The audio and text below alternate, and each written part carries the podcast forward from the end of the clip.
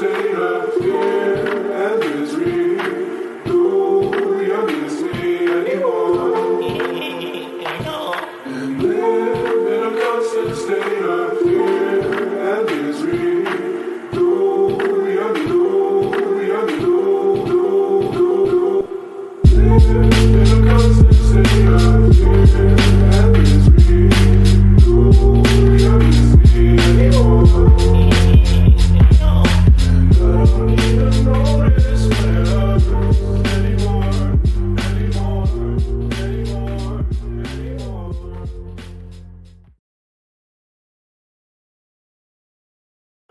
What is up, punks? It's Shinobi, and we're bringing you Block Digest episode 224 at block height 634,591, Saturday, June 13th.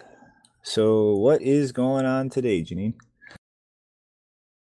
Uh, not not much. Just uh, watching as a bunch of people make an embarrassment of themselves on social media, and meanwhile, um, something I've been working on, which is not ready uh, yet for me to announce, but I've been working on a newsletter about uh, privacy related developments and events in Bitcoin, and that will be published. Well, it's already published technically if you can find it, but I will be announcing that at a later time. But I just want to know uh, I'm doing that.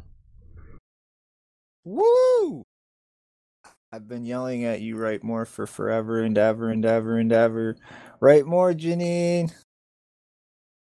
Yeah, uh, I mean, part of the reason is just I have been trying to figure out various ways to fix my writer's block that I've had for the last several months, and that was basically the thing that did it. So, pretty happy about that, and I hope people like it when it comes out. Well, I'm sure everybody is looking forward to it. But um yeah. You know, speaking of people making fools of themselves on uh social media, how about people making fools of themselves uh in the real world? Mm, I bet there's a lot more of that happening lately. Yep. So uh I don't know. What the this is- up to? that was perfectly memed. Um, yeah. So this this is kind of a complicated one. Um, and I, I really feel like I need to kind of disentangle uh the concept from the implementation, really, because you know when you talk autonomous zones, I mean abstractly, I would love to see this country, um, you know, the U.S. break up into a bunch of autonomous zones. Um, I think that is where we need to go, and that would be a very healthy thing in terms of live and let live, because this country at, at this point is people living in totally different universes. But the thing is with with Chaz is um I don't think it's gonna last. And it's because well, I mean chiefly, this isn't really a community. Um this is a bunch of people that kind of stormed a city, um stole, air quote, a bunch of other people's property and then walled it off and they're role playing um, secessionaries now. And it's really clear that they didn't think this through on any level whatsoever. Um, food, supplies, where they did this, any kind Yeah. of long term plan for sustainability. Um, you can clearly see none of that even popped into any of these people's heads.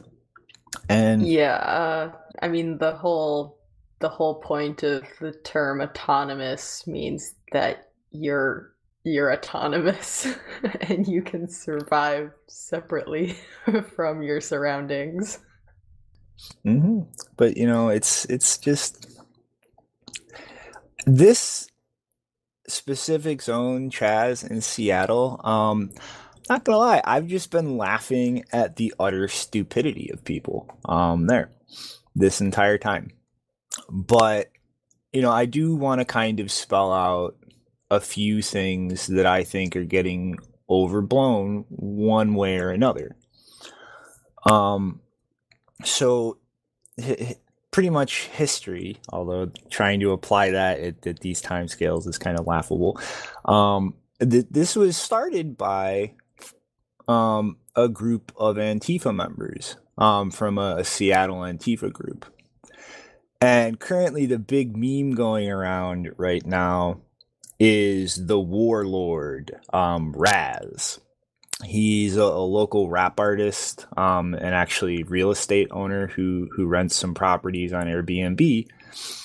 Who, I mean, everybody's claiming that he's in charge, but I haven't really seen anything except videos of him trying to go around and play the role of the police. And one of the, the videos circulating is him getting into an argument with two of his enforcers, um, air quotes, with somebody who was spray painting a business. And he wanted to know if the dude had the business owner's permission. Um, and now this turns into a scuffle. But the thing is, with the film, um, the camera just starts spinning around um, the dude's phone who is filming it um, the instant everything started. So we don't really see what happened. Like, how much violence did that get? Um, so, like, I want to kind of temper that that warlord interpretation of like this guy is self-admittedly going around air quote policing the space, but really show show me the the bloodied person or the really fucked up person um, after encountering him or his people. I haven't clearly seen that yet. Now, I wouldn't be surprised if that was going on, but I haven't seen crystal clear that happened anywhere out of this. But, you know, that said, um, we have seen a uh, machete wielding um, homeless man um, storm through the park on the edge of the zone. Um, we we've seen a stick wielding homeless man squat and claim their community garden.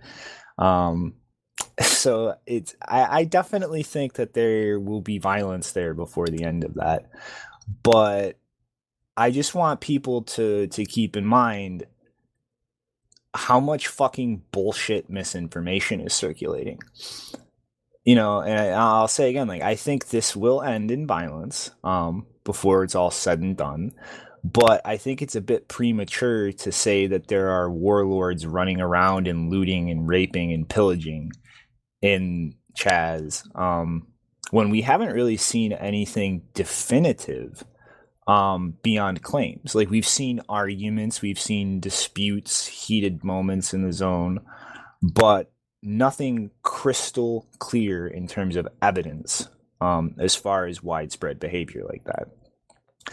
And so, like honestly, it's this is a weird experiment, and this first version of it is undeniably being ran by children and people who didn't think this shit through at all.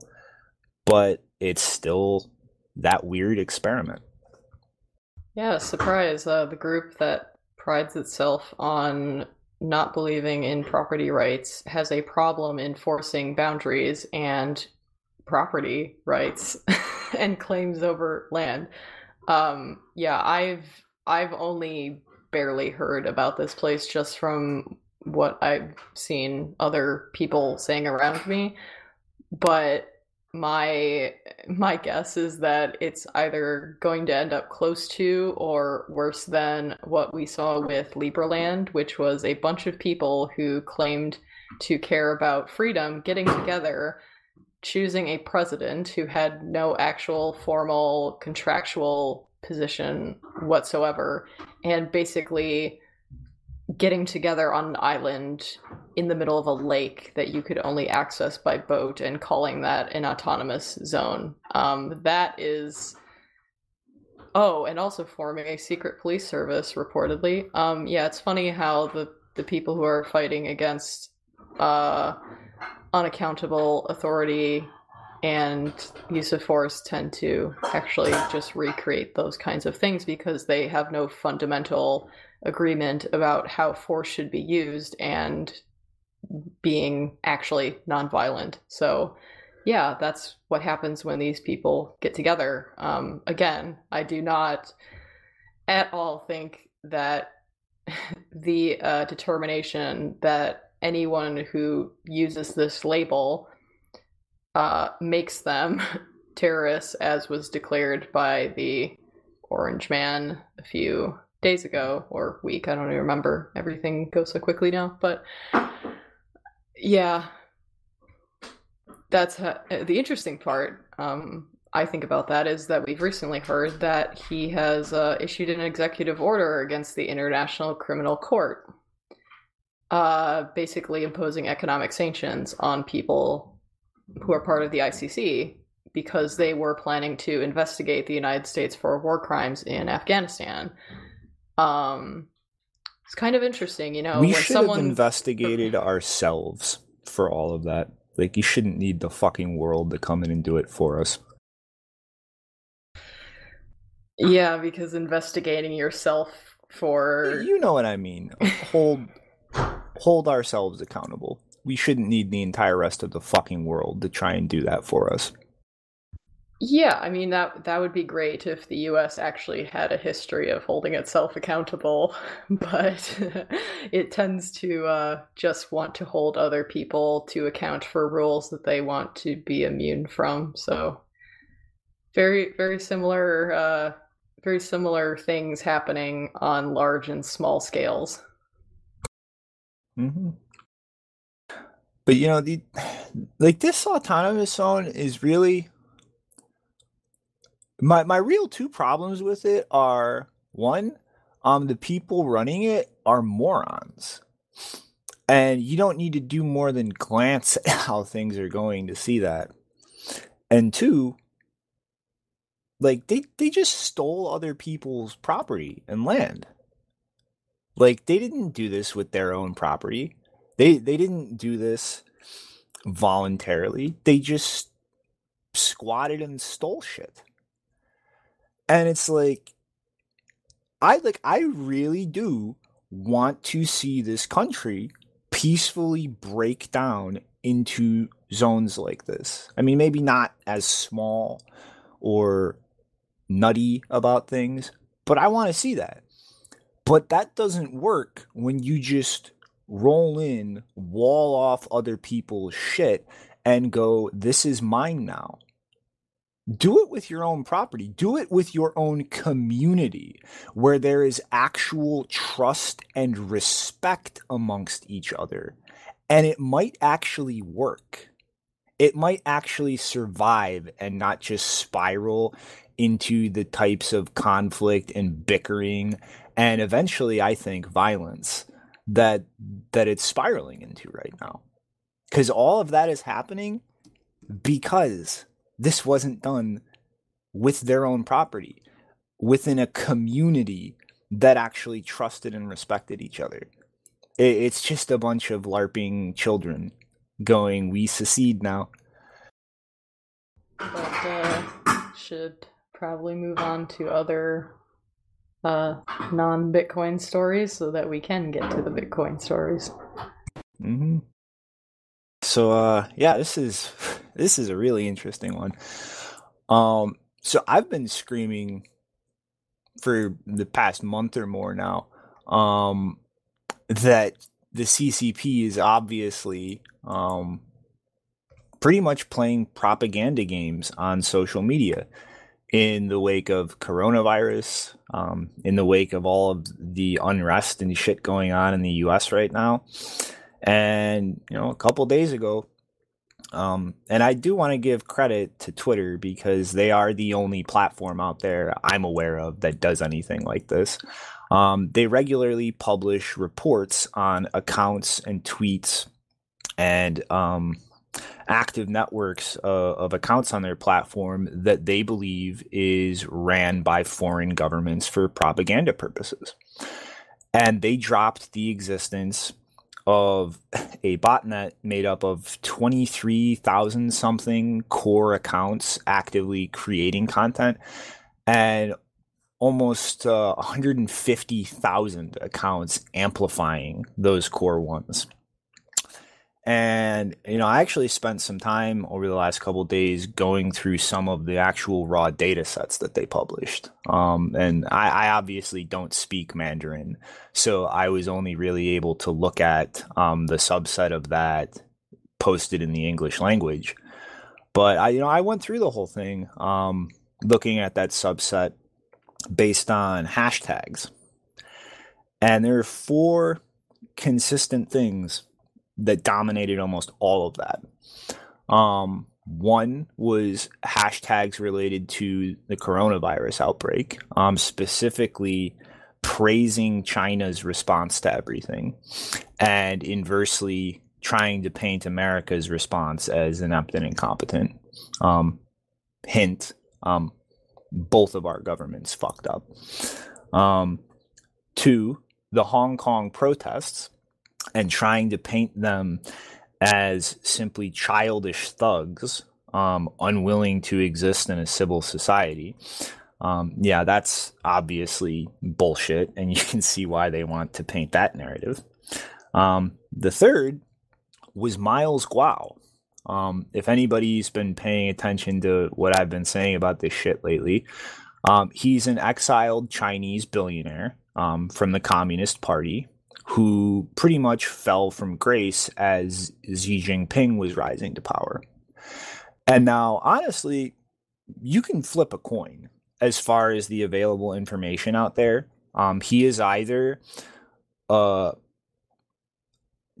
just an honorable Chinese man who wants to see the CCP fall and democracy rise in China, or he's just a, another shady CCP guy who fell out of favor as Z rose to power. Um, and honestly, um, flip a coin based on the actual verifiable information out there.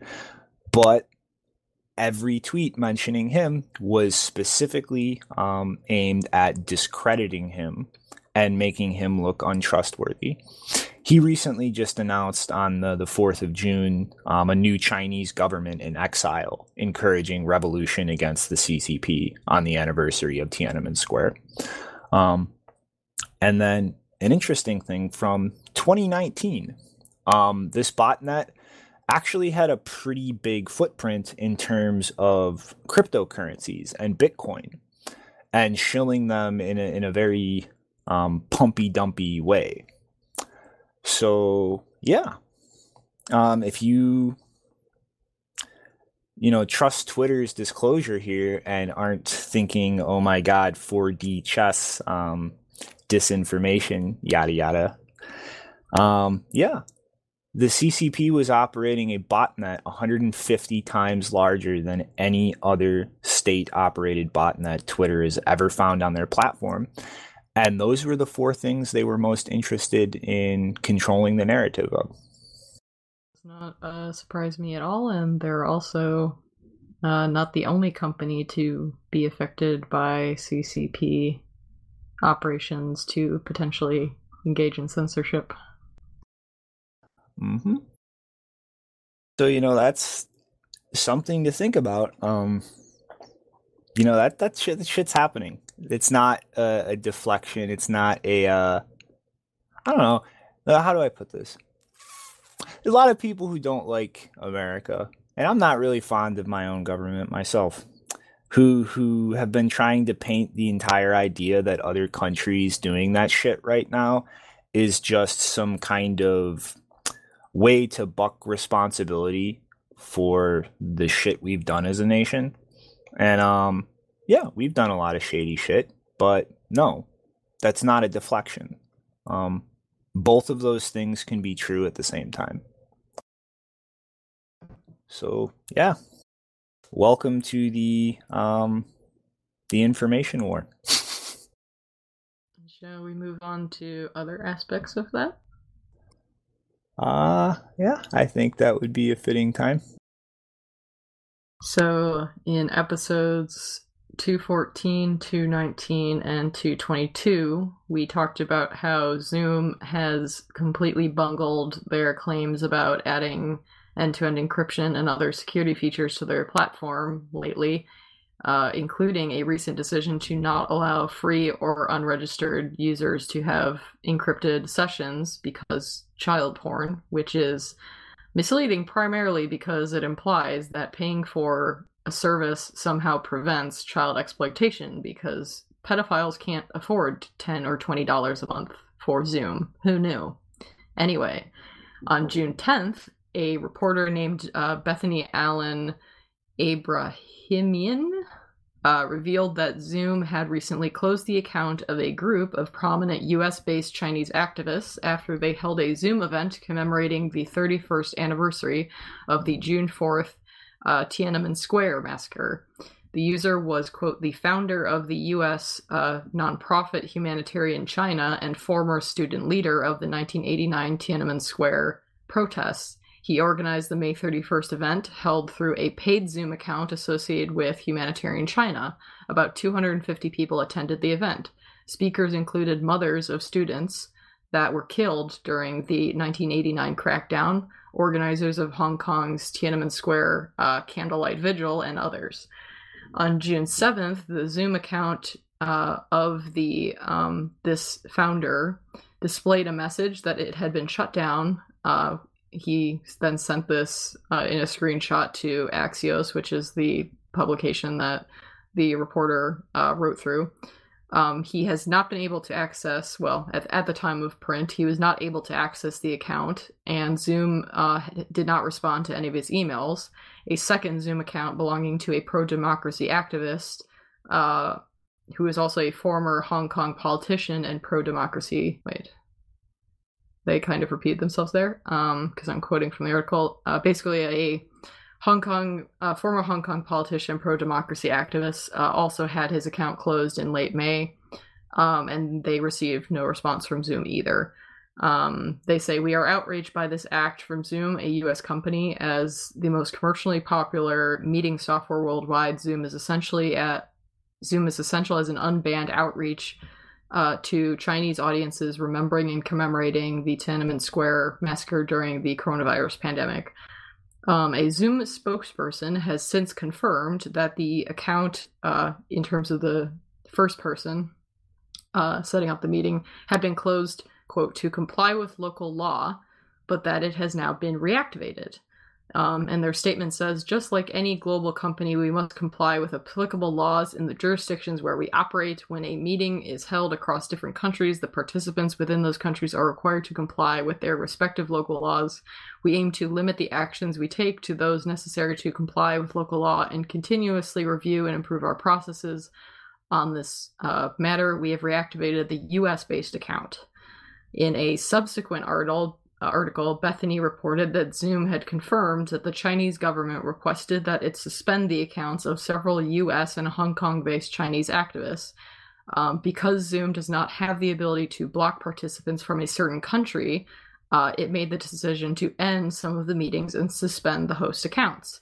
In their blog post that Zoom published about this incident, they say, We could have anticipated this need, i.e., the need to shut down accounts based on their country, um, while there would have been uh, while there would have been significant repercussions, we also could have kept the meetings running. Uh, so basically, uh, as Bethany writes, this statement indicates that Zoom is agreeing to China's demands to construct an in company censorship apparatus to prevent mainland users from accessing sensitive meetings.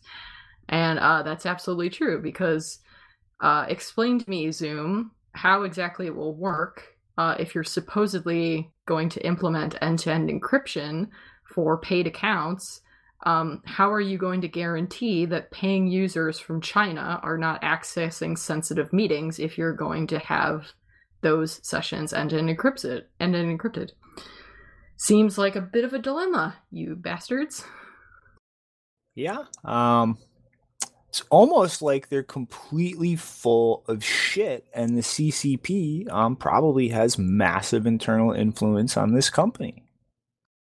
Uh, yep, that was also mentioned in the article about people trying to investigate uh, how much influence they actually have, and it seems pretty clear that they have enough influence to prioritize the censorship efforts of the Chinese government over the, you know, free speech thing that might have an effect and protect the actual US based user with a paid account who is using their service. Mm-hmm. But yeah, it's good to know that their solution to the problem is not we should not bow to China. Their solution is we should block people based on their country of origin. Yeah, I mean, it's like I said, every every time this company comes up, I just see um more and more shit that does not make sense unless they are specifically trying to keep as much of their platform open to surveillance as possible because if they aren't specifically operating under that goal, um, how could anybody be this stupid and incompetent? Well, uh, I bet all the Keybase people who were celebrating the fact that they got acquired are having a great time right now. Mm-hmm.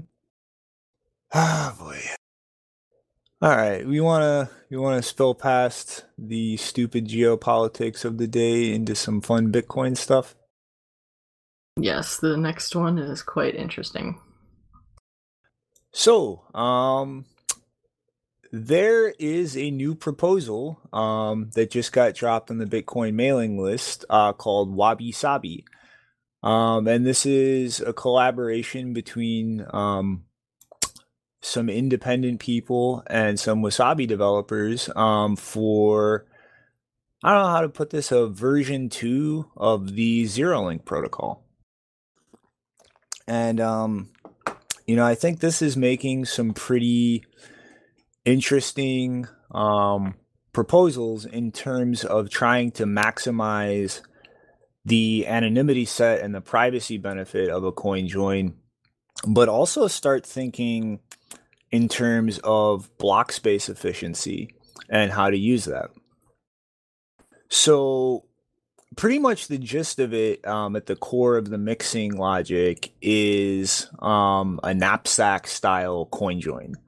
So, for those who aren't familiar, um, that that's pretty much a coin join where you do not have um, single denominations for every output in the mix. So you have um, a bunch of different denominations, um, and it's not so much of a perfectly theoretically constructed anonymity set. But the the reason this design is going in that direction is to kind of how do I put this? Um, in the interest of block space efficiency, um, nest anonymity subsets inside of the larger anonymity set of the single coin join transaction. Um, because you know, at the end of the day, this is pretty much all about input output mappings. And so there's no real reason, like, why can't you have two, um, you know, different um, coin join strategies happening in the same type of transaction. Like you could you could just combine um, you know similar um, valued inputs and outputs with some payments, maybe a pay join, um, people condensing coins. And really, at the worst case, if all of those subsets are kind of ripped out and isolated, um, each of those still have the same anonymity set they were on their own. And you actually introduce some ambiguity. So let's say that I'm taking a bunch of inputs and I'm condensing them to a single output. Um, well, if I'm doing that at the same time as somebody is breaking up a bunch of um, outputs from a, a, single input in a transaction, can anybody really be sure that I am condensing my coins and he is fragmenting them? I mean, that introduces a little more ambiguity in who's going where in the transaction. And so the the gist of facilitating this is um usually when you do a coin join like this, you register your input and then you get a blinded signature under ZeroLink from the the coordinator for that specific input. And that allows you to um, you know come back through a different tor connection and register an output giving you your coins back. Um, but it's it's literally tied input to input. So what WabiSabi is proposing is rather than committing to inputs like that um, pretty much use the same type of range proofs in confidential transactions to allow you to um, confidentially commit to the value of an input you're providing and then break up that input's value into as many different um, registration tokens for outputs as you want um, also blinded with range proofs and provide a zero knowledge proof that all of the output registration tokens that you have do not exceed the value of the inputs that you provided. Um, and so this actually allows, in a blinded way, um, you to come back after you've registered an input and break that up into as many arbitrary outputs as you want. And the coordinator is not aware uh, that there is a tie between that input and the multiple outputs. So this kind of shielding this extra information from the coordinator allows a little more of that um, non-common denomination, you know, arbitrary output creation without the coordinator being able to see anything more than what is visible publicly on chain. So as long as the overall anonymity set in that transaction um, obscures the connections between inputs and outputs, this new registration mechanism um, hides all, anything not visible in that transaction from the coordinator, too. And you can even take this a step further and coordinate payments inside of a coin join. Like it, when I go to register an input, let's say I break um, three um, outputs out of that, and I get three separate um, output registration tokens from the coordinator, I could just give you one of those tokens, Janine. Um, and then you could use that to register an output in that coin join that pays directly to you. And all I know about that is the amount of that payment. So let's say there's three other people who created outputs of that same denomination as the payment I'm making to you. I don't even know which output is yours, even though I actually paid you. So that's disconnecting my ability to see where you put those coins I pay you inside that coin join. And so, like, this is a very big proposal um, and it runs very counterintuitive to the kind of dominant um, coin join strategy being deployed on the network today. But I think this could go a long way in terms of keeping coin joins relevant, especially um, you know when Chris Belcher gets around to dropping an implementation of his coin swap protocol. Um, and you know, there's a lot of fringe benefits here. Um, you know, awesome things like being able to pay directly through a coin join where even the sender doesn't see where the the receiver's coins go. Um, you know, this opens the doors for a lot more efficient handling of unmixed change um, for people coming into the mix. Um, you know, this is all around, I think, uh, a really awesome thing. And it's, you know, I think one of the big uh, or first big improvements to CoinJoin protocols um, since ZeroLink itself was dropped. So I am really excited to see how this proposal really gets refined and eventually implemented. Um, it'd be pretty awesome to see. Yeah, and definitely one thing I noticed about um, the paper is that they mentioned that the blind signature standard is going to be replaced with homomorphic uh, commitments, value commitments. Um, and they note this is similar to confidential transactions, um, which is something that a lot of people have been waiting for, but unfortunately requires a lot more uh, requires a few things to be adopted before that's the case, and so far we've mostly just seen it um, confidential transactions added to the liquid sidechain. Um, although because uh, Adam Back was the one who originally proposed using homomorphic encryption in October 2013. So this, I mean, this will not be as good as that. But one of the things I remember reading is that um, a way to improve the privacy benefits of confidential transactions was to use it in combination with coin joins.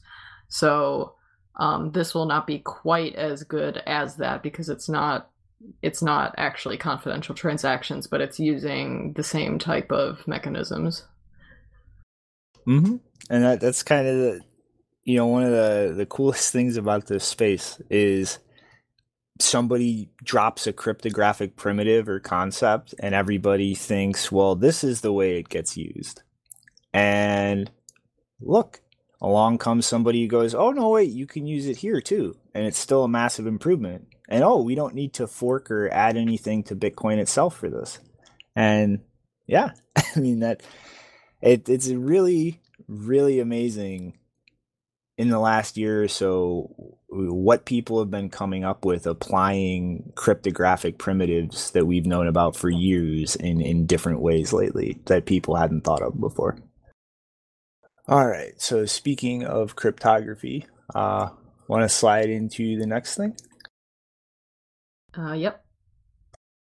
So uh, we covered uh, a couple episodes ago um, the the Mercury state chain variant um, developed by Commerce Block that actually tweaked the entire state chain design to work with ECDSA um, multi-party computation.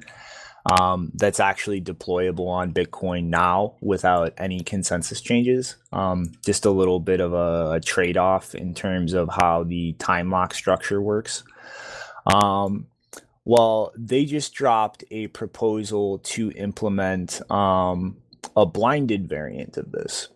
So, for those not familiar with um, Ruben Somsen's original state chain design um, that requires L2 and Schnorr, um, he had the original version and then he had a blinded variant um, where everything that users provided to the state chain operator um, was blinded in a similar way to Chaumian eCash tokens, so that the server um, learned nothing uh, about you know the transactions it's signing.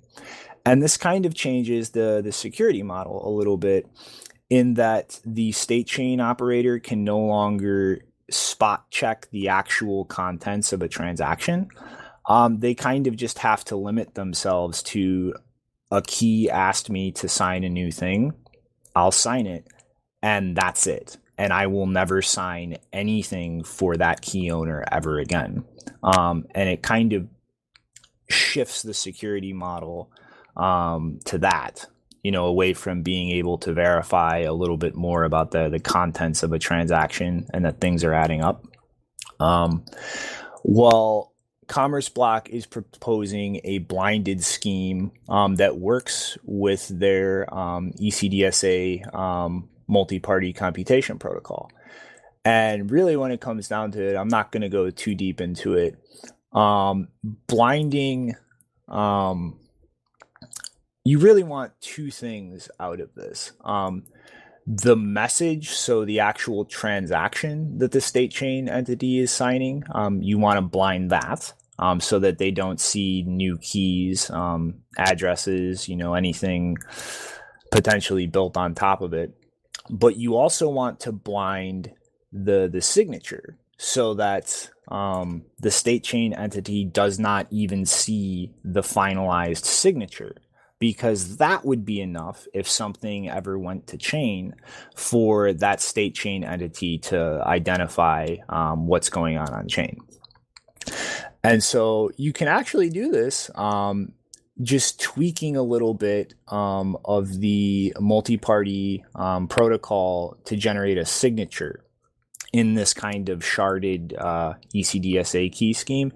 And it really just comes down to um, withholding some of the values um, as the user from the state chain entity um, in the back and forth where you're collaboratively generating the signature. Um, you know, there there is um, the R value and a few things in the the protocol that don't necessarily need to be shared um, evenly across both participants. And so simply by withholding that information and the, the results of some of the calculations you have to do in the um, steps to actually get a valid signature, um, one party can actually get the completely valid signature from the other without revealing the unblinded signature or the message they're signing. And so you can actually do the blinded state chain um, scheme that Ruben Somsen designed for Schnorr um, with ECDSA too. But you know, this comes with the kind of trade off in security models um, in terms of what the state chain operator is able to audit before signing something to verify that they're operating correctly.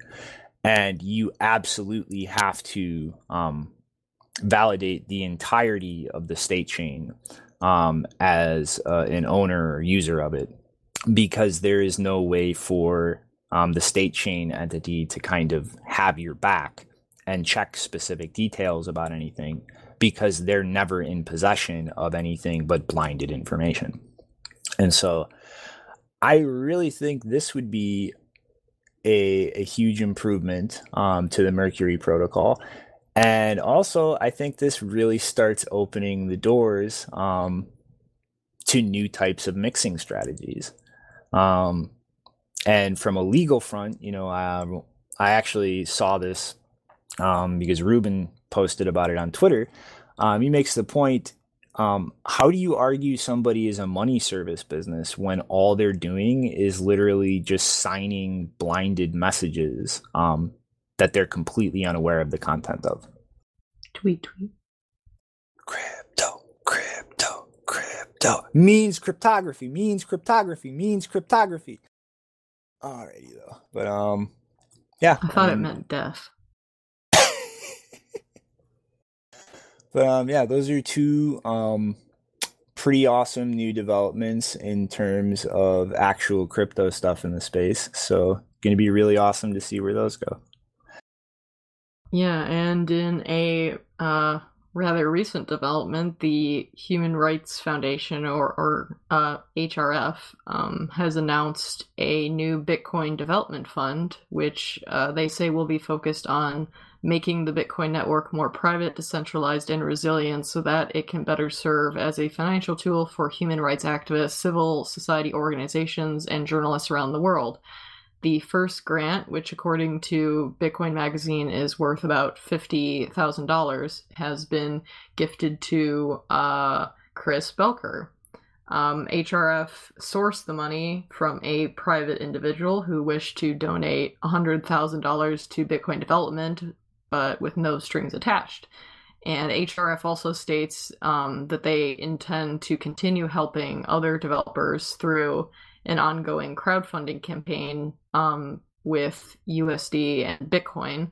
The Bitcoin donation part can be made through their BTC Pay server integration, which was designed uh, and launched, I believe, in March of this year. Um, and also, what's really cool about this is because the Human Rights Foundation is a 501c3 nonprofit, that means that your donations would be tax deductible, uh, which I think uh, people are saying this is one of the first instances of that being like a formal thing that you can do to donate to Bitcoin development. Um, and uh, of course, Alex Gladstein said human rights defenders and reporters around the world face increasing financial repression in the form of frozen bank accounts, restrictions on foreign funding, payment surveillance, and general difficulty in earning income or receiving donations. Hey, I'm one of them. Uh, with more support, developers like Chris can make it possible for activists to receive donations and continue their important work under increased pressure. Um, and so, of course, Belcher was chosen not only because he has done work on Join Market, um, he also produced that comprehensive privacy guide for Bitcoin Wiki, and also Electrum personal server, but um, because he recently published the software design spec for coin swaps, which we already discussed in a previous episode, um, and that seems to be the main thing that uh, kicked this off in terms of him being chosen to uh, be supported. Yeah, this was really awesome to see. I mean, like Belcher is really one of the most underappreciated people in this space. Like he built the first, I mean, not not alone. Um, you know, Adam Gibson was a big part of it as well as the other contributors, but you know, he pushed join market out there and that was the first actually workable used CoinJoin implementation out there. You know, he developed EPS like you said. Um, to try and actually get people using their own nodes. Um, and he actually, you know, this this is still kind of languishing as an idea, but also designed a uh, a variation of P2Pool, um, the decentralized mining pool, trying to make it more scalable in terms of payouts to miners by using Lightning Network. And now he's, you know, working on a CoinSwap implementation. I mean, he's really done massive things in terms of pushing development forward in this space but he's he's you know he's not funded. He doesn't work for some company. He he's just been doing all of this shit.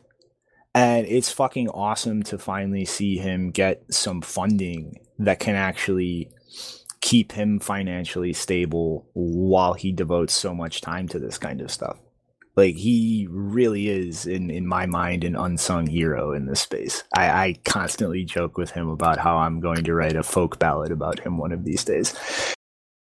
Yeah, and the cool thing is that he also, um, in terms of the motivation for HRF to be doing this, like helping activists and journalists, he also uh, shares that desire to support those people um, because he even recently uh, noted on Twitter that uh, in regards to Sci-Hub basically going majority Bitcoin for funding, he said he was glad that he was a part of um, keeping them alive and other similar projects. you know it's def- definitely in, in in the wave of stupidity and dumb shit and just petty nonsense that has dominated the world in the last few months uh is an awesome fucking bright light in it hmm Although, unfortunately, we have some not so bright lights. yeah So, uh, you probably aren't anticipating this one. This is going to be a lot longer than I actually expected because um, there was just, you know, I have a long memory, and when things come out of my memory, I tend to include them. So, we are back on the subject of Zcash once again. Um, this segment is basically going to be a continuation of what I said in episodes 193, 220, and 221. So some of it is going to be a little bit repetitive, but to fully understand it, you'll probably have to watch those episodes where I talk about this. But basically, on June 8th, uh, the blockchain surveillance company Chainalysis announced that they had added support for Dash and Zcash in their Chainalysis Reactor and KYT Know Your Transaction products. In the announcement blog post, they say, You may be wondering how chain analysis uh, or Chainalysis products could support privacy coins. Isn't the whole purpose of privacy coins to make transactions impossible to trace? That's an oversimplification in that it misunderstands both the privacy features coins like Dash and Zcash offer and how users actually utilize those features in everyday transactions. Wouldn't you know? Um, I wish this news would have actually been surprising to uh, no one because uh, it has been painfully obvious for me for quite a while that most of the so called privacy coins, while technically uh, incorporating some interesting cryptographic schemes that are worth exploring, no doubt. Um, from a system engineering perspective, they are woefully uh, they're woefully failing to provide such actual meaningful protection. In case you haven't seen them, uh, Aaron van Wirdum wrote a series of articles way back in 2018 titled Battle of the Privacy Coins, where he basically investigated the various claims that the developers and promoters of these projects were making and comparing them to the actual results. Um, Dash, Verge, Zcash, Grin, Beam, Monero, all of them. Uh, most of them did not come out unscathed. Some uh, quite uh, quite poorly, to say the least. And um, a lot of people, unfortunately, dismissed those criticisms criticisms at the time because the medium through which they were published was obviously uh, Bitcoin Magazine, a Bitcoin outlet, a Bitcoin journalist. Um, but now uh, maybe they are seeing the consequences of ignoring that, or maybe they don't because uh, the marketing around these projects is so obviously fraudulent in light of this news that it's almost like they don't care at all. Um, the misleading marketing is still happening. In fact, in response to this announcement from Chainalysis, the Electric Coin Company tweeted the following thread. Today, Chainalysis announced support for Zcash. Our position and points of clarification are in this thread. Zcash is designed to give users options by allowing them to choose Bitcoin style, transparent addresses, or privacy protecting, shielded tr- addresses. Transparent addresses work like Bitcoin transactions, which are also supported by Chainalysis. Users of Zcash shielded addresses get stronger protection against data leakage than they would with any other cryptocurrency today. Debatable. Uh, and also, you know, as long as you use the shielded addresses after they, uh, you know, fix that nasty bug that linked IP addresses and shielded addresses, but let's ignore that. Chainalysis, uh, again, they continue chain analysis cannot trace shielded addresses unless a specific user were to opt in and let chain analysis view their transaction data using their own viewing key, which is called selective disclosure. At the time, Zcash's transparent addresses make it easy for exchanges to deploy Zcash support. Some of the world's most heavily regulated exchanges, such as Gemini and Coinbase, support Zcash while fully complying with all of their regulatory and banking requirements. Um, yes, the reason they comply fully is because they don't allow deposits or withdrawals from shielded addresses. And in some cases, these companies are starting to block Bitcoin that uses uh, that has coin joins in its history. So good luck with that. Um, and also, they obviously don't use any of these privacy features themselves. So yeah, that's awkward. Um, they continue this reputation for ease of regulatory compliance is part of is part of why Zcash is one of the most widely supported cryptocurrencies in the world by exchanges, wallets, and other companies. Chainalysis uh, announcement of Zcash support further highlights this fact. Um, yes, they are. they are literally saying that they are kind of proud of Zcash having a reputation of being regulatorily compliant because they don't guarantee user privacy. Um, I don't see any Bitcoin people claiming that the lack, the, the fact that Bitcoin has been so widely adopted by exchanges, uh, is is a good thing at the expense of privacy features and the people who are saying that we should not uh, be uh, we should not be listening to them. Uh, these two features that people who use shielded addresses get uh, cryptography's strongest protection against data leakage and that exchanges get easy deployment and regulatory compliance are integrated together in the zcash, zcash blockchain Finally, their kicker statement users have the option of moving their Zcash coins between the two types of addresses frictionlessly and with complete fungibility complete fungibility for your transparent addresses and moving coins between the transparent and shielded pools. You're telling me that's complete fungibility. You're telling me that Chainalysis will not only be analyzed or will not be analyzing the majority of user activity on your network because privacy is not the default, but that they won't be scrutinizing coins going in and out of shielded pools more closely as they do scrutinize people using CoinJoin. Are you stupid, or do you just think that your community is stupid enough to accept this? Um, one second, I have to scroll. Uh, so just uh, two days before this announcement from Chainalysis, um, I actually had a conversation with two Zcash proponents on Twitter uh, when I pointed out one of the studies that showed the overwhelming majority of Zcash transactions were public. Um, they said that uh, it was better to make an imperfect attempt than to make no attempt at all. When I pointed out various problems I had with Zcash, including the history of, for example, IP linkage to shielded addresses, the marketing promotion for people to buy Zcash transparent Zcash coins on Coinbase and various other things. Um, the response that I got was that unsophisticated users are boned regardless of the cryptocurrency they are using. So basically, defeatism. And the other proponent I talked to claimed to me that, uh, very similar to this marketing from the Electric Coin Company, my shielded transactions are not dependent upon others for my anonymity set. And my point blank response to that is that is not how anonymity works at all. Um, it's particularly infuriating though because um, remembering the study that I covered in episode 221 that compared Monero and Zcash privacy effectiveness, um, Monero was clearly the better option there, if you didn't notice, um, not just by a little, but by a large margin. And yet, um, I do recall that in 2017, when Zooko was given the opportunity to be on stage at the Chaos Communication Congress, which is a very famous international hacker conference that very rarely features any cryptocurrency talks because they have, unfortunately, a bias against cryptocurrencies. Um, he took advantage of that opportunity to shit talk Monero. I will quote him directly now. Um, and I will even provide the timestamp. It's in a tweet somewhere, but he said, I really don't like to shit talk about other coins because it doesn't do anybody any good. I really want more and better invention and sharing and value creation. But I do have to say, I have a problem with Monero. The technology is just not good enough for security.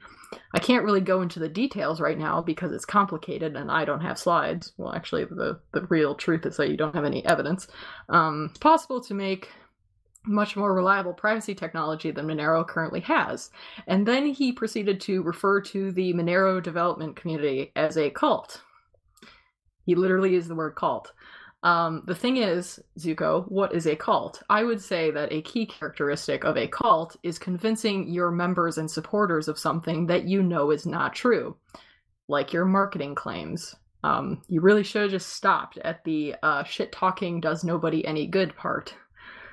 But lastly, um, to show that they are aware of the great discrepancy between their marketing and what they actually know, um, there was a graph uh, that the Electric Coin Company included at the end of their tweet thread that I was reading above that intended to show that basically the number of shielded transactions is increasing.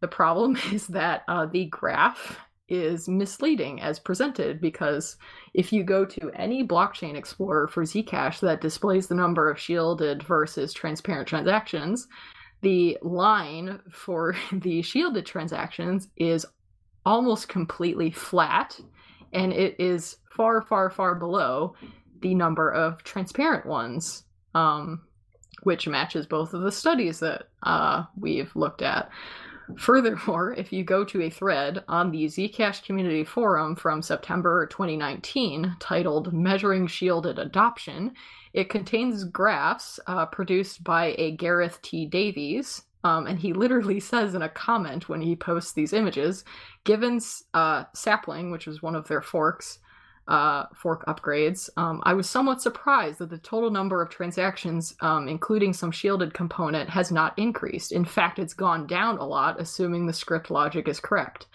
Um, another user who responded in the thread, Chris83, says, I believe that the shielded to shielded adoption can only improve if merchants will start accepting shielded transactions. Even the Zcash Foundation doesn't accept sapling donations. At least till two weeks ago, the sprouts were disabled.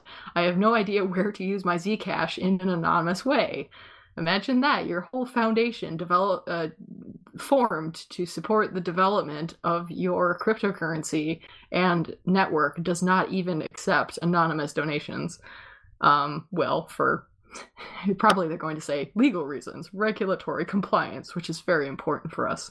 Um, now, to be fair, in the same thread, which has been updated um, since then, there has been some improvement. Um, around the start of June, uh, Gareth had updated the thread again with more graphics to include May 2020. And he claimed that there has been a record number of uh, 11,000 fully shielded transactions in that month. However, he notes I've also added a chart for the shielded pool values over time for Sprout and Sapling.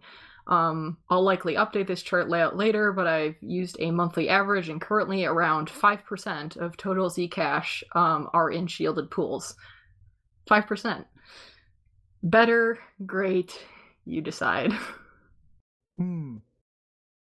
Real interesting. Really interesting. Kind of funny, you know.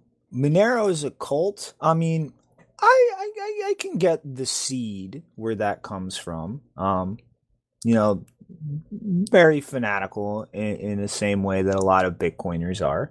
Um, but you know what? That doesn't stop Monero from being way more fucking private than Zcash. Yep. Too bad. That's just called a fact. But, you know, Monero doesn't have like the formal regulatory compliant uh marketing arm that we call the uh the Zcash company and the Zcash Foundation which have since been renamed to Electric Coin Company.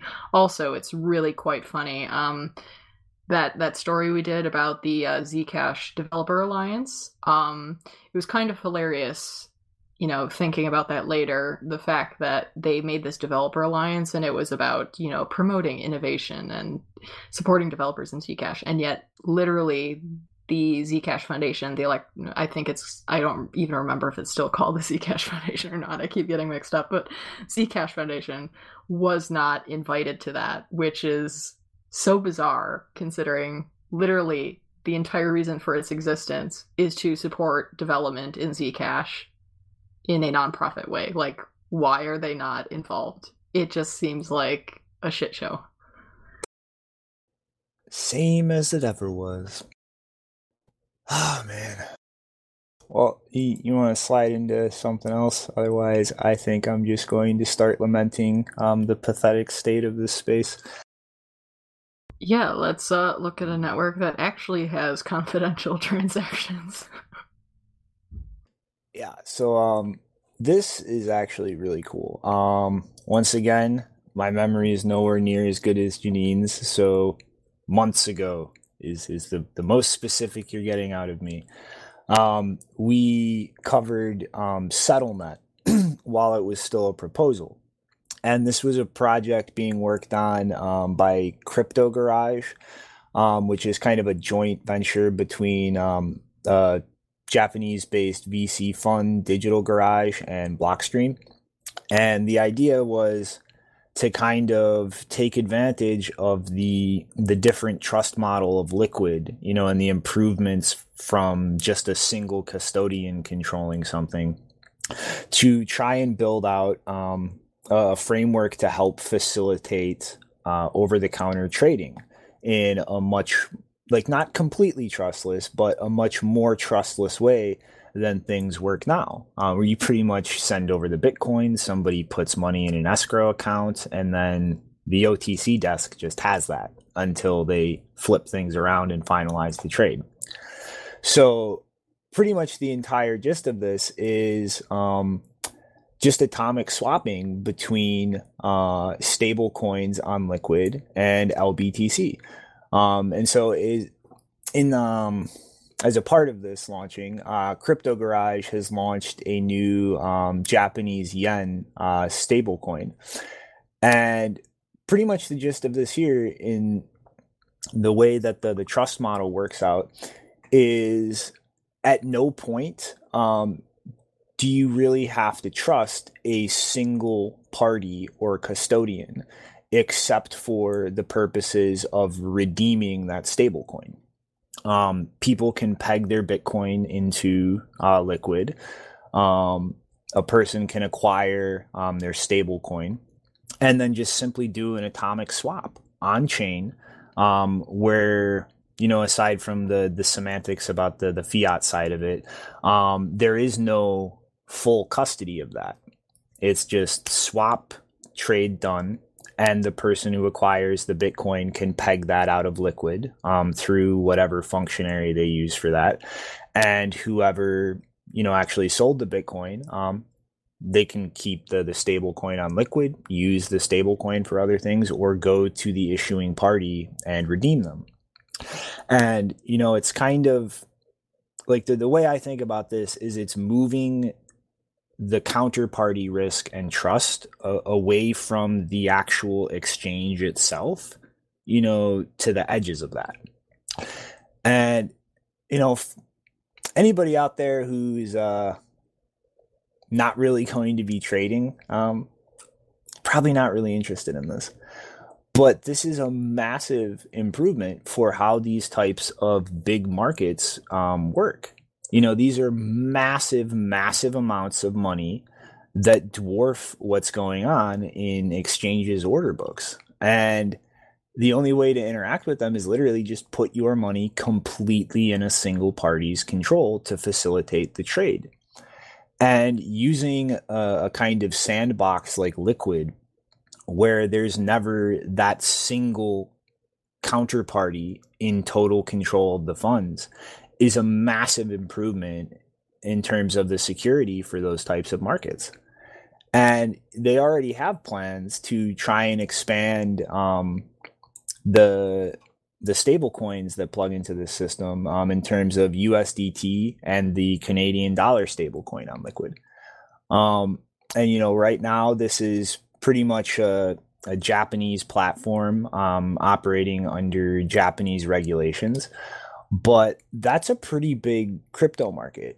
And trying to interact with those things um, as a foreigner um, across international lines, that can get very complicated in terms of regulations and paperwork. And a, a settlement system like this really streamlines the ability um, for people to engage in foreign markets like that.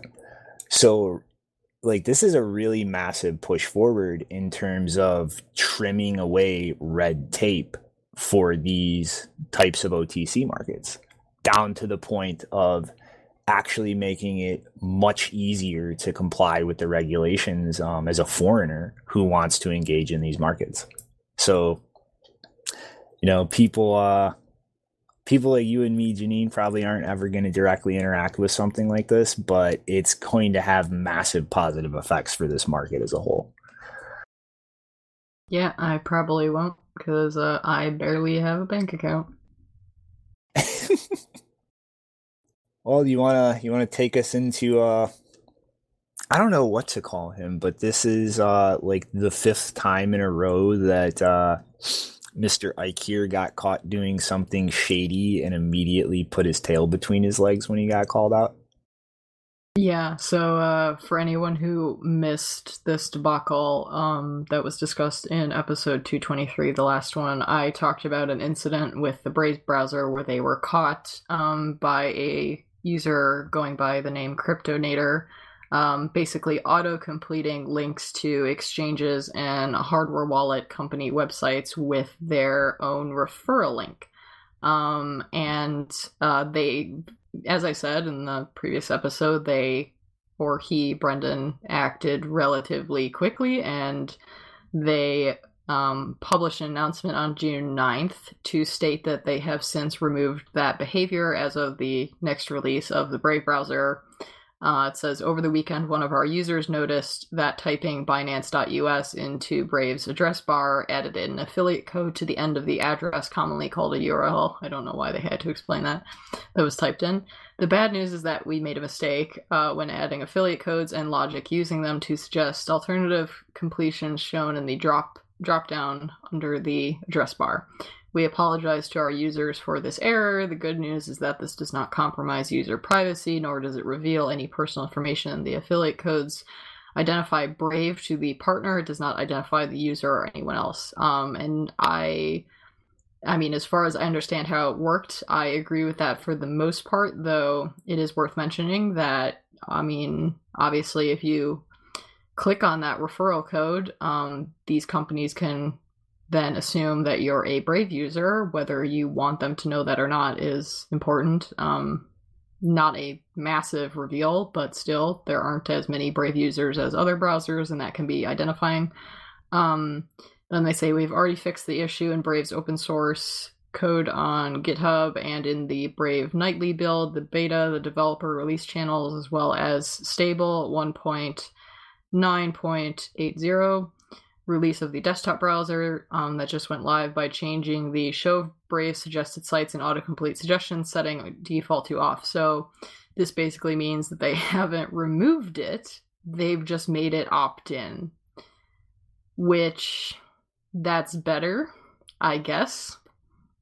Um, it means that they've maybe learned their lesson again about making things opt in instead of opt out, as was the case with the very poorly executed donations widget uh, that they uh, I haven't checked whether they've actually even fixed that, but we talked about it in episode 149, where a YouTube creator named Tom Scott basically discovered that Brave users had been sending donations of BAT to him without him even being aware of it because he never opted into the BAT token donation system. So basically, what they would do is when a Brave user, you know, was over someone's YouTube channel, Brave would generate a, you know, ghost account for this person. And so the user could generate BAT to them. And actually, it was very unclear uh, whether when it, as a Brave user, when you were looking at these YouTube channels, it was not clear whether a person had actually opted in to receiving BAT for donations or whether it was just a plain YouTube channel and you were just seeing it.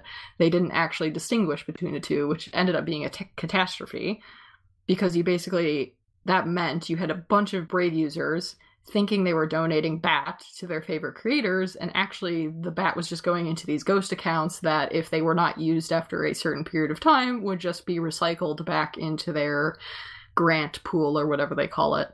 Um so that was a bit shady. Um but yeah it seems like they have they are slowly starting to maybe learn that it's a bad idea to not uh, get user consent for things like this um, I don't know if they will have to learn that lesson again, but here we are.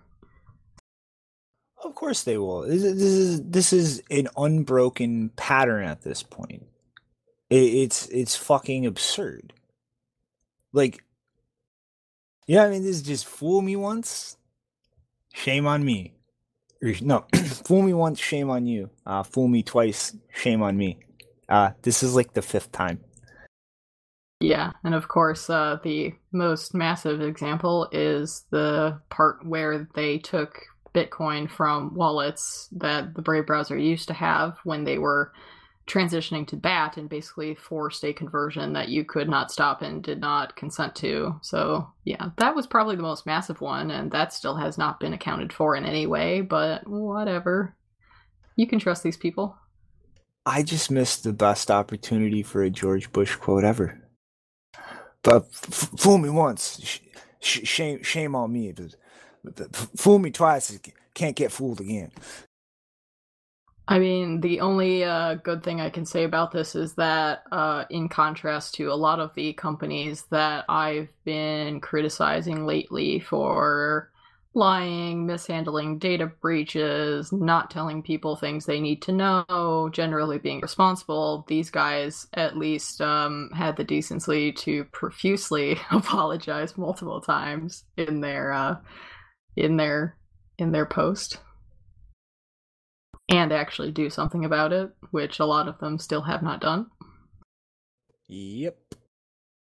Although still once again, I think we have a problem in terms of ad fraud here because if just because you just because you can you can allow um, your users to opt into having this autocomplete thing show up, um, that's still not completely okay because that still means that if your users have enabled that and one day they decide to go to Binance or Ledger or Trezor, they are going to those places of their own volition, not because you gave them a piece of content that included the ref link or because you put the ref link directly in front of their faces. It's like it's after it, it's a decision that they made, not based on what you did. But if you know, I guess maybe they will perceive opting into this feature as being consent or at, as you know the, they're they want to support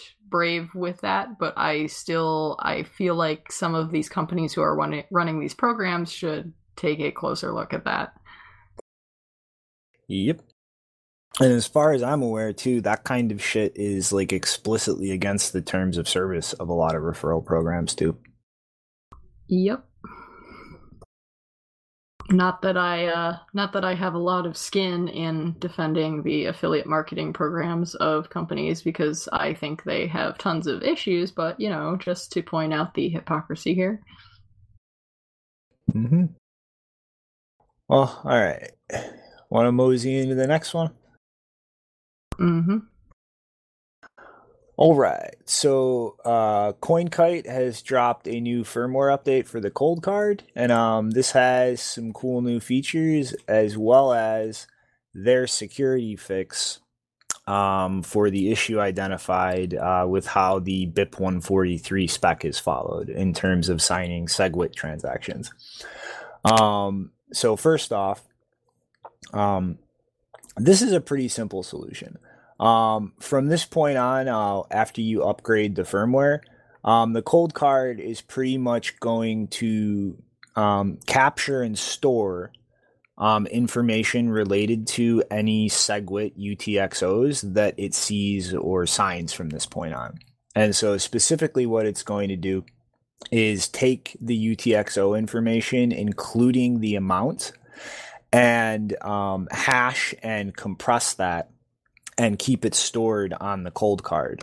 Um, so from that point on, once a UTXO is exposed to the Coldcard, um, if it ever encounters that again to sign it, it will actually um, run a check against that hash data to guarantee that the amount of that UTXO is being um, represented accurately to the device. And if it's not, it'll throw an error um, and refuse to sign it. Now, the the reason that they're they're doing this kind of hash it and compress it is because you're putting this data on your Coldcard. So, if anybody was able to compromise the Coldcard, it would have if it just naively stored the UTXOs themselves, um, all the information about your coins. Um, a, you know, a, another piece of data aside from just your seed or your keys that could actually dox your coins in terms of privacy.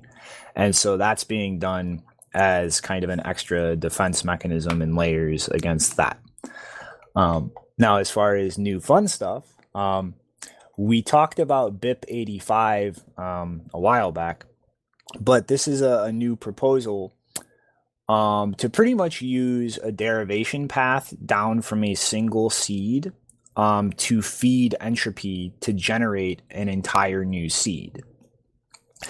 And the the entire purpose behind this is so that you know, let's say you're a person who has a bunch of different wallets. Um, you can generate one main seed and back that up. And then all you need to remember is an index number and from that one main seed, you can simply regenerate any derivative seed that you've um, generated using BIP85 because it's just going down a derivation path in the wallet, grabbing the data, and then using that to generate uh, a new seed. And so this is a, a really useful feature, I think, for anybody who's managing a, a lot of different wallets because it trims back um, all of the data that you have to back up to keep all of those wallets and coins safe to a single seed. And now um, CoinKite is still recommending um, that you have kind of a hard split between cold storage and uh, a hot wallet. So, like for instance, um, even though um, informationally, theoretically, it's impossible to take one of these derived seeds and reverse that to the original seed that it was generated from.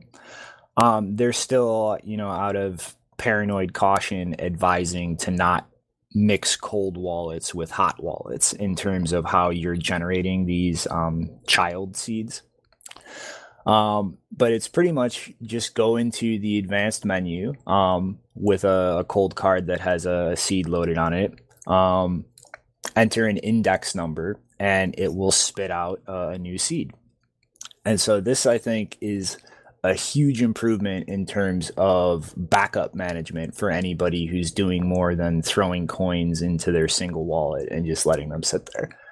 Um, and as well, um, when you are signing a transaction, um, it's going to display the full um, transaction ID of that on the actual Coldcard so that you can visually confirm that on the device when you actually go to broadcast the signed transaction and they've also improved the the QR code rendering uh, on the Mark III to make it a little bit more readable. So, you know, overall, um, I think this is a, decent way to handle the BIP 143 issue without breaking compatibility all over the place. And this BIP 85 feature is really awesome because you know, I, I, I do have a, a, couple wallets scattered around, and uh, I think I'm gonna go through and condense all of that. Uh, you know, when we get done recording this, because I am just loving the idea of only having to back up a single seed.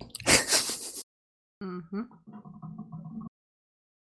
All right, and so have have you actually seen um, this Bowser wallet thing yet, Janine? I have not. Uh, so you remember the M5Stack, like the little MCU thing with a, a screen and some buttons uh, to program? Like people have made like lightning point of sale things uh, with them. Um, I think somebody made an Opendime verifier with one of them too. Yeah. So um, somebody dropped um, a software stack for that using an Arduino library um, to literally just make that uh, device, the M5Stack itself, uh, a full hardware wallet. Now, obviously, that will not be a hardware wallet um, with any kind of physical security guaranteed in terms of somebody can get their hands on the device. Um, but I think that this design is a really interesting trade off versus all the other stuff in the space because it's built with just a general purpose piece of technology. It's not something specific to Bitcoin. It's not something anywhere near as likely to um, be a very high profile or high um, incentive target for things like supply chain attacks. But you know, it does come with that that trade off of lacking actual physical security. But that said, it's a really interesting project. Um, pretty much when you um, you know after you get the the entire software stack and everything installed, um, the device boots up and loads a Tetris game that acts as like a decoy, and you have to press a button within one second of the device booting up um, to you know kill the game and actually load the wallet software. Um, and it's it's pretty nice. Um, it's a simple pin entry um, that's done in morse code because there's only three buttons. Um, and I, am going to be going through the whole time and just nitpicking little things that i think uh, could be improved. Um, that could very easily just be a, a, scroll through number dial or other such things. Um, but you know, all of this is open source, so all of this can be tweaked. And um, the general interaction between um, the user and the device is just through an SD card. And it's a very, very simple interface um, that just uses a text file with commands. Um, so, like, let's say you wanted to wipe the device, um, you can literally just put hard reset in all caps in the text file and load it and the device will interpret that as a command. Um, there's also um, you know a seed restore function like that and signing a transaction function and there's a lot of little details that are pretty nice too um, you can actually show the, the qr code and the address on the screen of the device and it will never um, show the same address twice even if you've um, you know like literally just new address back new address. It will never show the same address twice. So that is a really nice thing um, to get right? But you know mostly my criticisms of this are just kind of the the clunky user interface, like this um, method of interacting through a, a text file. Um, but overall, I think it's it's a really interesting trade off versus all the other options that people have in this space, because you know no matter how secure or how much it would cost to to crack a Bitcoin specific hardware device, those are going to be much higher priority targets for interception, supply chain attacks, and things like that. And something like this that you can literally just build with a, general purpose development device that's all over the place and used for a million different things that have nothing to do with Bitcoin. Um, you know, I think that's an interesting question to ask. Um, depending on a person's threat model, maybe it makes sense to sacrifice that physical security if they can actually stay on top of that themselves to do much more to mitigate things like supply chain attacks or targeted things that uh, are looking for anything Bitcoin related to intercept and fuck with it before the user actually gets their hands on it. And so I would really like to see this um, kind of take on a life of its own beyond the person who made this, uh, and really start seeing you know features being tweaked and improved and streamlined. Because this would be a really nice option in the long term, you know, especially given we're you know, unless Bitcoin dies, we're probably going to start seeing a, a massive uh, influx of people into this space soon. And that's going to get really messy and really noisy and really hard to get actual signal to stand out in this. And I think this would just be an awesome alternative, like something you can just do yourself that is much less of a target for supply chain attacks.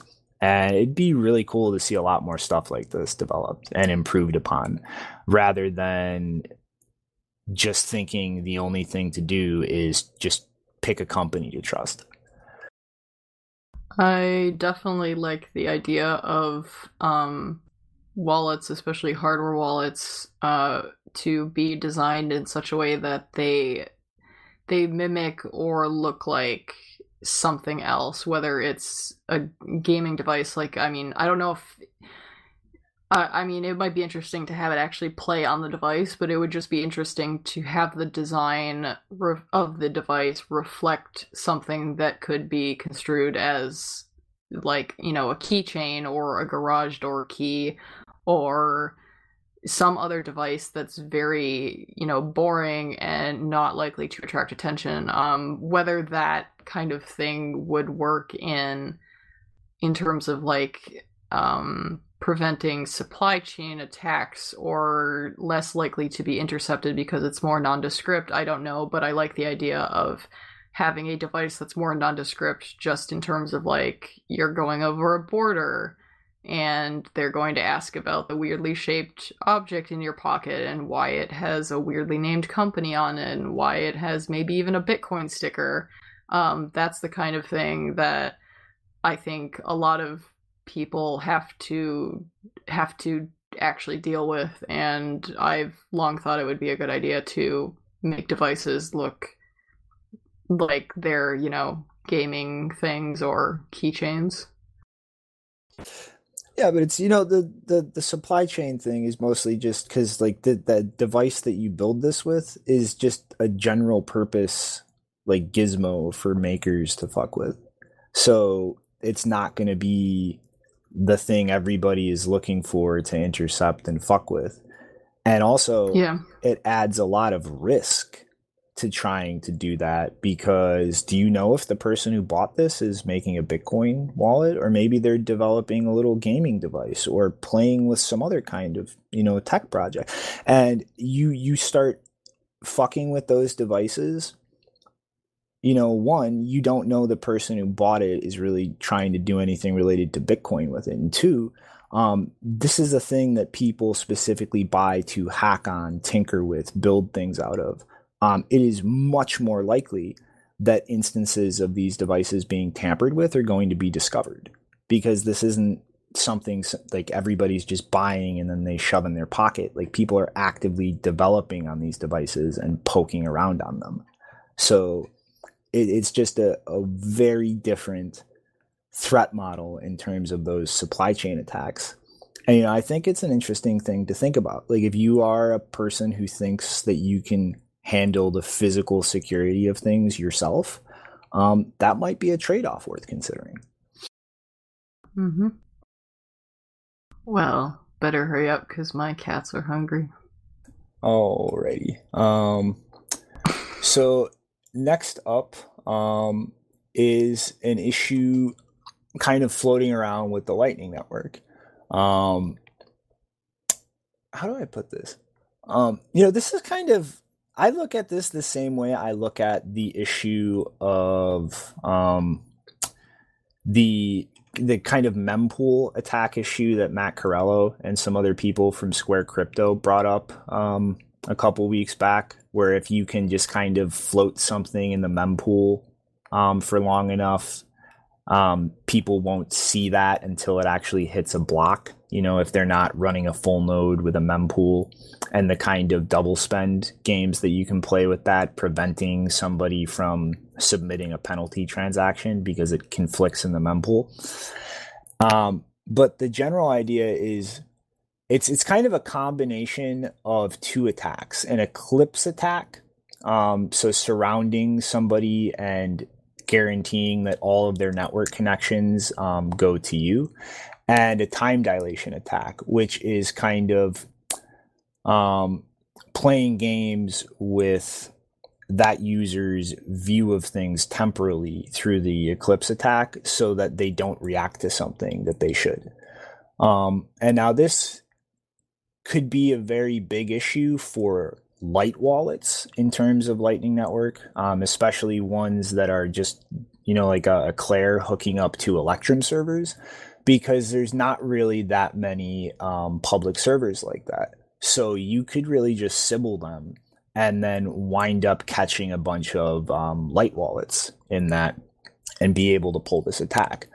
But it becomes much more difficult as you start moving up to, like, say, wallets using Neutrino and sampling random nodes all over the network, or um, something running directly on its own um, full node or to a, a node that it trusts.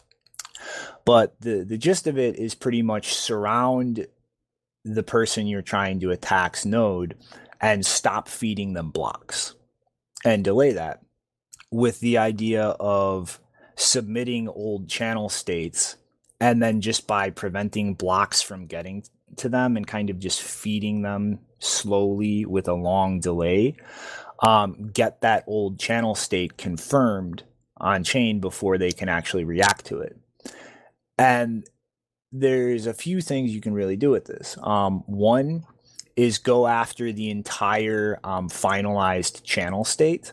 Um, so, like, surround somebody, move a bunch of money through their node, and then try to close out um, the entire channel, like normal state, um, with your earlier balance. Now, this would take um, you know the the default um, time lock for that is 144 blocks. So you would effectively have to surround somebody's node and keep them in the dark for more than 24 hours. Um, that doesn't really seem that practical to me um, in the grand scheme of things. And then the other way is kind of attacking HTLCs, which are going to have much shorter time locks and you can do this either by um, surrounding the person you're attacking on both sides and then routing a payment through them.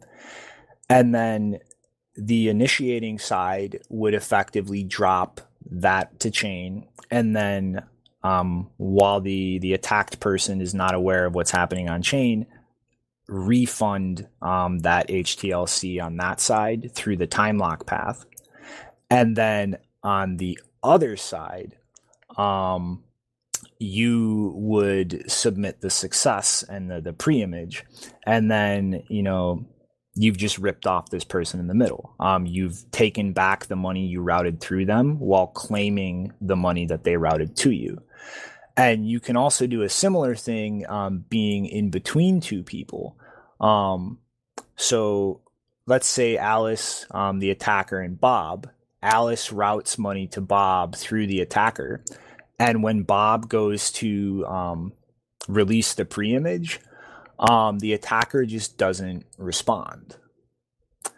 And then from that point, um, the attacker can, you know, just pretend they didn't respond. Bob will go to chain and, um, you know, try to reverse that. And then the attacker gets the money back and then releases the pre image from Alice. And so ends up ripping Bob off. But you know the the general gist of this is you pretty much have to completely surround um, whoever you're attacking and totally control their entire view of the blockchain. And all that takes is one connection, one block, um, you know, and they'll catch up. But the the issue with that is, um, you know, there's really no way to mitigate this except just make eclipse attacks harder in in a general way and work on solutions like that such as the asn um, feature that was just dropped in the, the newest release of core um, things like watchtowers because you know a time period without blocks coming in that's not necessarily an indication of an attack um, block times vary wildly but you know in the grand scheme of things this is not something too trivial to pull off, except in the case of, you know, light wallets using something like an Electrum server. And, you know, really, we, I have not liked that model of, of wallets um, for a long time. So this is just another reason to move away from that and just continue working on mechanisms to make these Eclipse attacks a lot harder and more difficult to pull off. Okay, so last up for the day. Um, I'm just going to kind of go through this uh, a little quickly, but the Ontario Securities Commission uh, two days ago dropped a report on the entire Quadriga um, situation. Um, and there's a few interesting things. Um, one, they outright call it a, uh, a Ponzi scheme. Um, so there's that. Um, and one positive thing I think that is coming out of all of this um, is anybody who used Quadriga um, or was a customer who has claims involved in this, um, they are not going to be fined. So pretty much any kind of fines or punishment for anything that happened on Quadriga is they're not just going to turn around and just start going after users and playing got you. Um, so that is a, a, really good thing. But on the other side, um, only $40 million roughly of around the $214 million of claims from users um, was recovered. So Ooh. everybody involved in this is is going to take a major haircut from that. And yeah, I mean, I don't think any of this should be really shocking to anybody except the decision uh, by Canadian authorities not to just start going after users and finding things they can fuck them for. But uh, yeah, you know, I think this is one of the most potent recent examples of not your keys not your coin. Um yeah, I mean it's also the fact that this this was up until this uh situation came to light, they were a custodial regulated KYC exchange. They had your personal information as a customer. And look at them now. This is how quickly that whole game can turn around. More KYB, please. Does that keep your Bitcoin? well, know your business. Ah.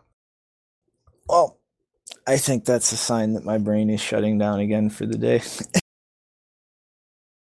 Yep. Well, uh, I don't know. I guess that's final thoughts time. Uh, you got anything for us today?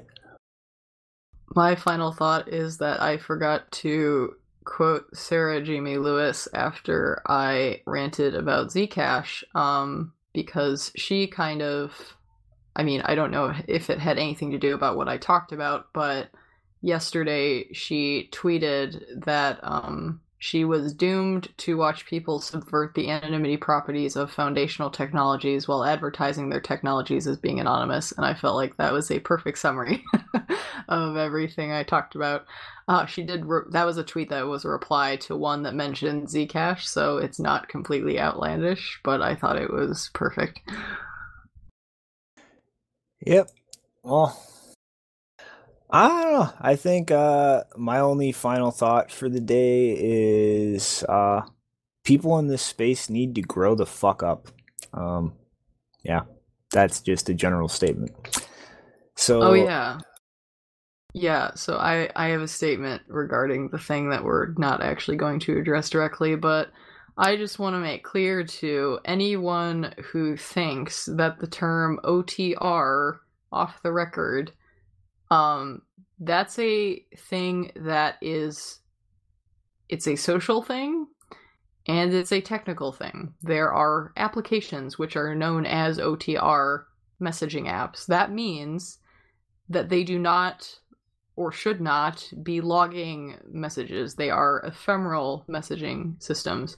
That is very different from OTR, the social commitment to not log conversations or at at the very least to keep the contents of a conversation private.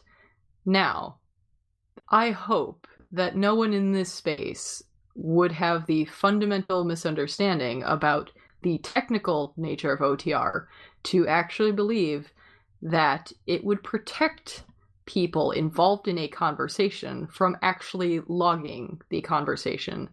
OTR applications may not log the conversation, but participants obviously have the capability to do that at all times. That is always a risk.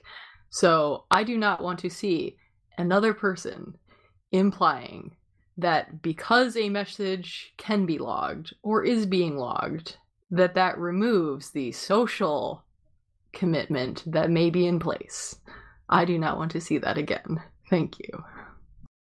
Never thought I would have had to see somebody explain something that simple, but yeah.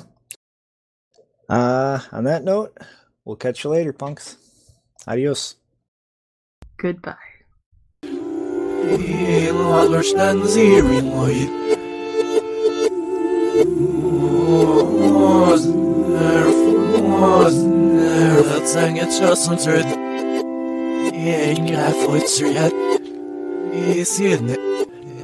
Inga foitser I sinne Ja, sinne i